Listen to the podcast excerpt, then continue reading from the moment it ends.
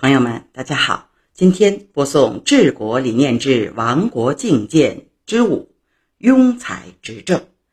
这里共有两个案例，先听案例一：三语院。王戎担任西晋司徒，位列三公，但他随波逐流，对于国事并没有什么匡正和裨益。他把政事都委托给下面的僚属，自己。则经常轻车简从，外出游玩放纵。王戎性格贪婪吝啬，园林田产遍布天下，却经常手持算筹，昼夜计算，常常表现出一副不满足的样子。他家中有品种优良的李子树，卖了李子，怕别人得到种子，就经常把李子的核弄坏。凡是他所赏识提拔的人，都是专慕虚名之辈。阮咸之子阮瞻曾经拜见王戎，王戎问他：“圣人看重名教，老庄崇尚自然，他们的要义是同还是异？”阮瞻回答：“将无同。”意思是大概没有什么不同。王戎赞叹良久，于是延聘阮瞻。当时的人把这件事称作“三语院”，意思是因三个字而被任命为官员。点评：王戎是一个典型的随波逐流的官场混子，这种人没有什么政治主张和理想信念，就是一个纯粹的利己主义者。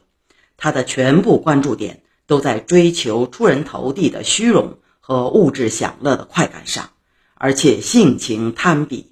见识低俗，让这样的人身居高位，国家怎么可能治理得好？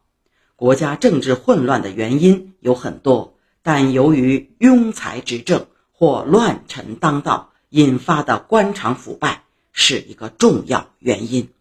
案例二：千金大牛，东晋桓温率军北伐，在江中遥望中原，感慨道。使神州大地沉沦，成为百年废墟。王衍等人负有不可推卸的责任。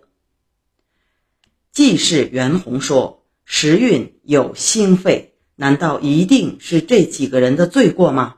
桓温勃然变色说：“当年刘表有一头重达千斤的大牛，吃的草料是普通牛的十倍，可是让他拉东西走远路。”竟连一头瘦弱的母牛都不如。曹操进入荆州后，就把他杀了，用来犒赏三军。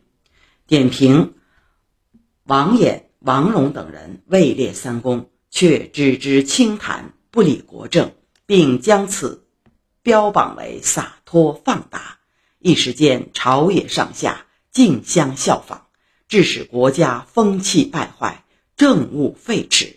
而这些尸位素餐的邦国蛀虫，在其位不谋其政，却享受着高官厚禄，与刘表那头光吃饭不干活的肥牛何异？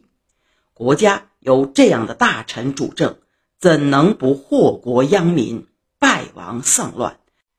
袁弘还大谈什么时运兴废，并非人祸，简直是一派胡言。好，朋友们，亡国境界之五，庸才执政，这里就播送完了。明天是亡国境界之六，进士弄权。另外，有需要本书的朋友，请登录淘宝、京东和当当网购买。朋友们，明天再见。